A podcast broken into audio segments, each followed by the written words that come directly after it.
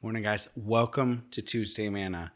Um, today I have an awesome topic. it's maybe not our favorite thing to talk about, but it's important. And as we get into it, and really where the state of the world is, where we seem to be going, where the morality of the world stands, is not a good thing.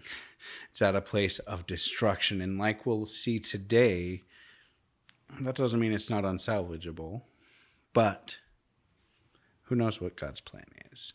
Um, today, I want to look at specifically, I feel like we talk a lot about the blessings of being a Christian and how God blesses what when you're in His will and doing what that is. And today, I want to look at a different blessing, a blessing that comes from obedience. Okay, before we do that, though, let's pray. Let's invite God to join us and just speak through His word.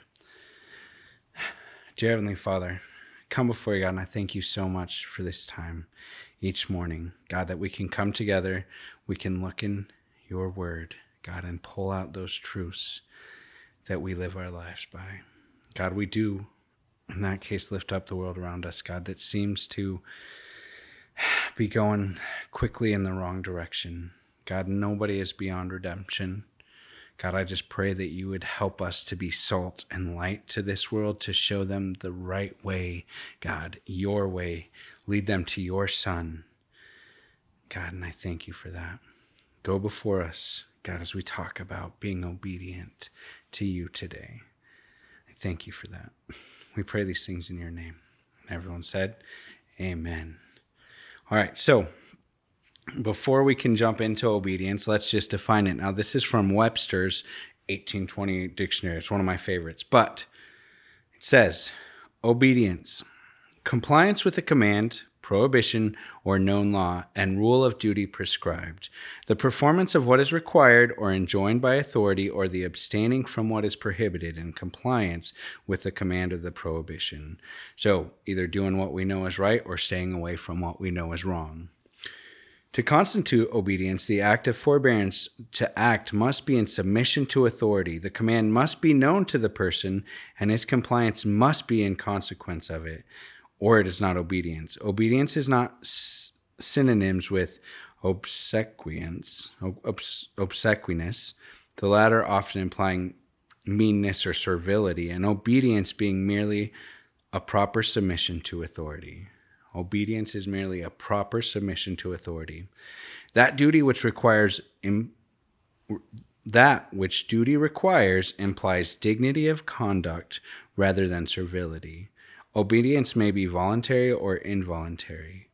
Voluntary obedience alone can be acceptable to God. So cool. Such a cool definition. And I think it's things that we know. We know what obedience is. It's not our favorite thing, but there are so many verses in the Bible that talk about the blessing of obedience. I mean, I was looking first, obviously, we've heard obeying your parents, honoring your parents. If we look at Ephesians 6 1 through 3, it says, it's called children and parents. Children, obey your parents in the Lord, for this is right. Honor your father and mother. This is the first commandment with a promise that it may go well with you and that you may live long in the land. Literally, obeying your parents can has a blessing. It's tied to a blessing. When we obey our parents, it's tied to living long and prospering in the land. so cool. Today we're looking at specifically obeying God. Because if we have that blessing for obeying our parents, it is earthly. Imagine the blessing that comes from obeying God. Now, a lot of these verses are so cool in what they say uh, just the blessing that come from obeying the word of God. How do we obey God? We know his word. We get into his word. We study it. The Holy Spirit instructs us through this. The Holy Spirit instructs us in obedience. Says in Isaiah 1 19 and 20, If you are willing and obedient, you shall eat the good of the land.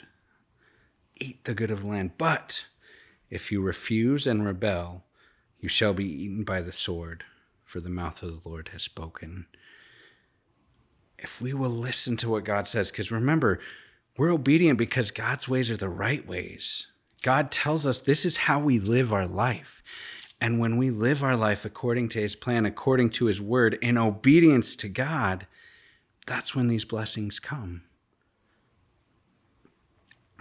Um, Psalm 16:20 says, "Whoever gives thought to the word will discover good, and blessed is he who trusts in the Lord. Whoever gives thought, whoever obeys the word of the Lord, the the Lord knows the blame, the days of the blameless, and their heritage will remain forever." Psalm 37:18 says.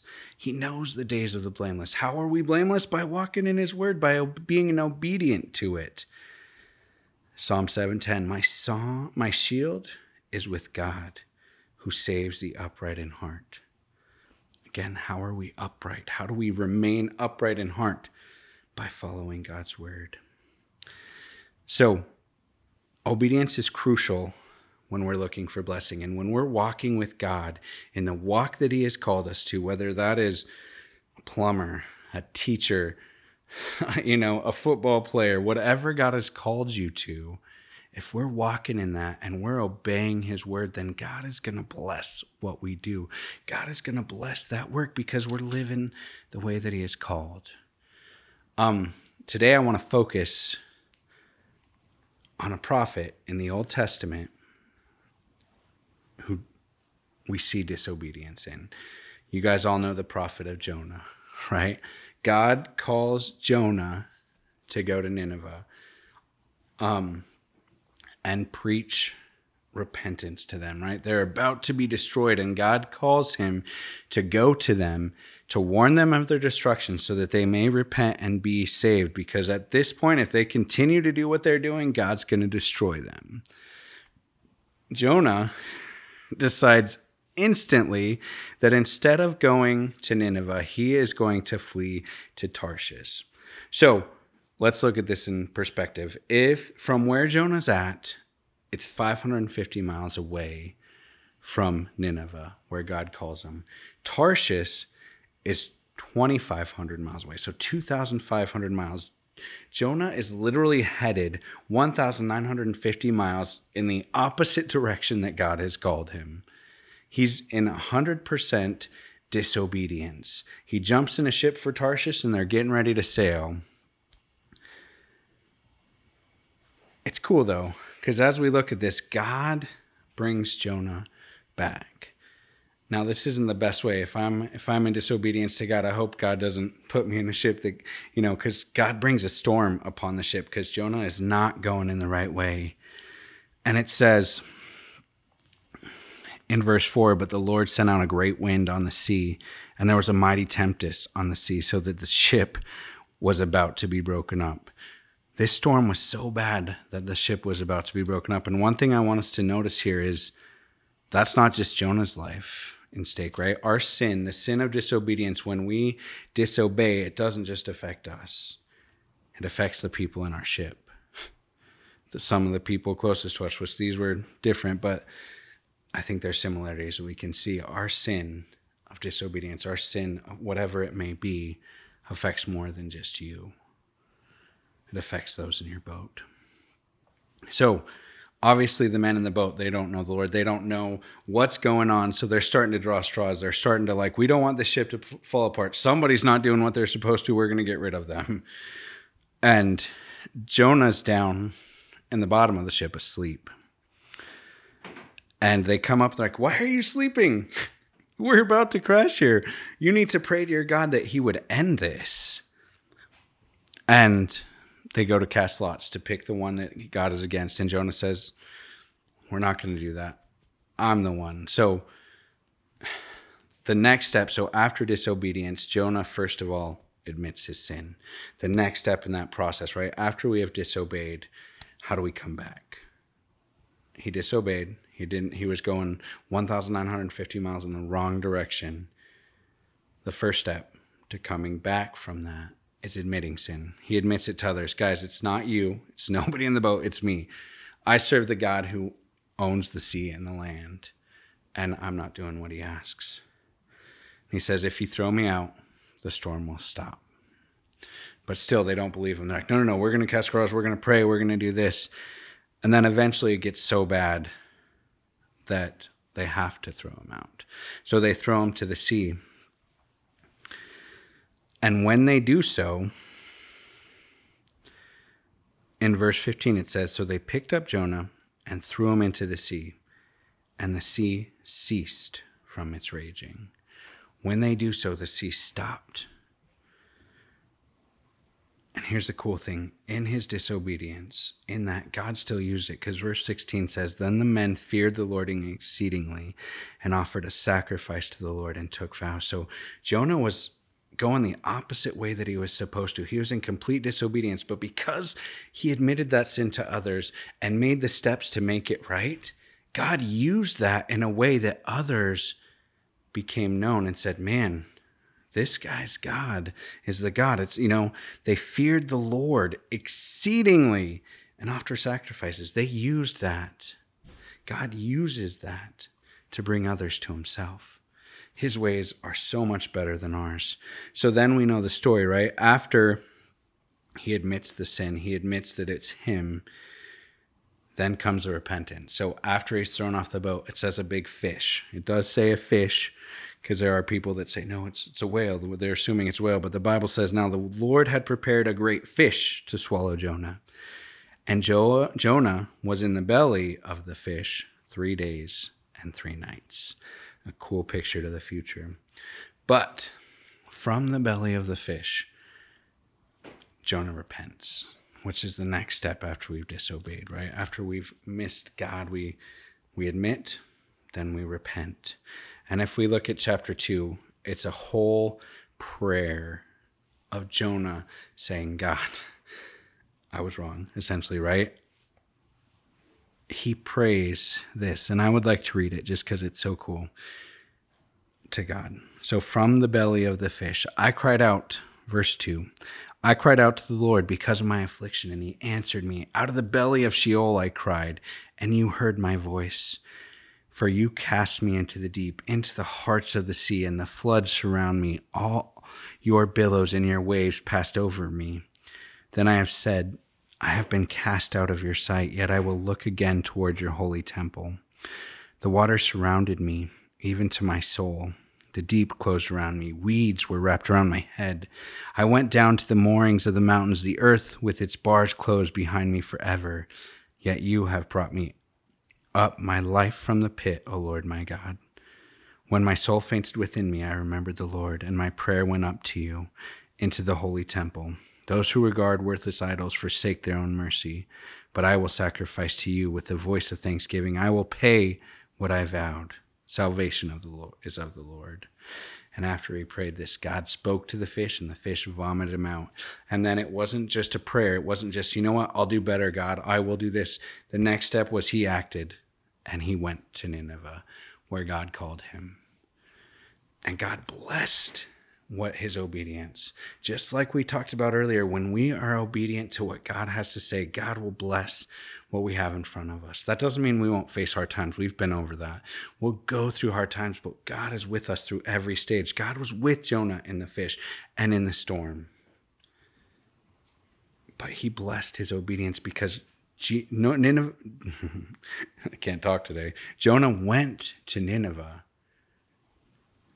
to preach to them to tell them that they were nearing destruction. And because he did that, God blessed that, and the whole city repented, tore its clothes, repented to God. And God spared the city.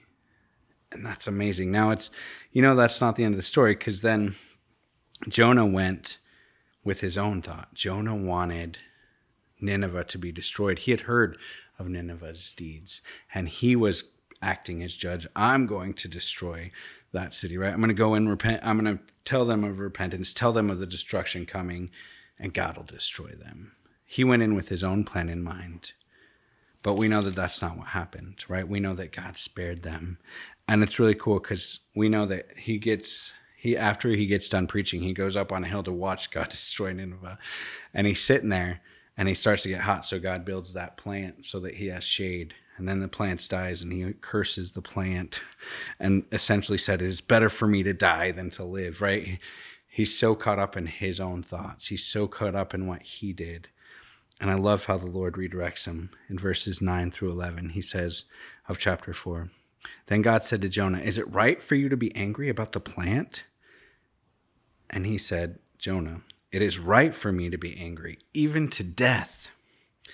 But the Lord said, You have had pity on the plant, for which you have not labored, nor made it grow, which came up in a night and perished in a night. And should I not pity Nineveh, the great city in which are more than 120,000 persons who cannot discern between their right hand and the left, and much livestock? So God puts Jonah right, right? God's ways are not our ways. Sometimes in obedience, we think we can use God as our own personal genie. Well, if I do this for God, then God will do that for me. But that's not how it works. When we're obeying, we are God's servants. God uses us and has called us to further his kingdom, right? To bring glory to his name, to bring people to Jesus so that they might be saved, to preach repentance to those that are about to be destroyed. And when we're obedient to that, God blesses it in a way that we could never do. We can reach 120,000 people by just preaching because God blesses that, like He did with Jonah. What you do, God uses, and the people around you see it. And they see that there's something different. And again, when we are obedient, when we are following what God says, that's when those blessings come. Now, like I said, that doesn't make our life easier, but man, is it amazing to watch God bless what we're doing in our obedience. I, there's so many cool things we could say. We know that we are saved by grace through faith in Jesus Christ. And when we follow his word in obedience, he is with us, right? The Holy Spirit is our helper to guide us through this life. So here's my challenge this week, guys. There's something in your life that God has called you to obedience. My challenge for you is to give it to Him and see the blessings that come. Say, God, I'm going to be obedient in reading your word every day and praying and lifting up this one person and reaching out, maybe in giving up that addiction that I have that isn't healthy. Give that to God and keep walking that walk that He has called you to and see Him bless it.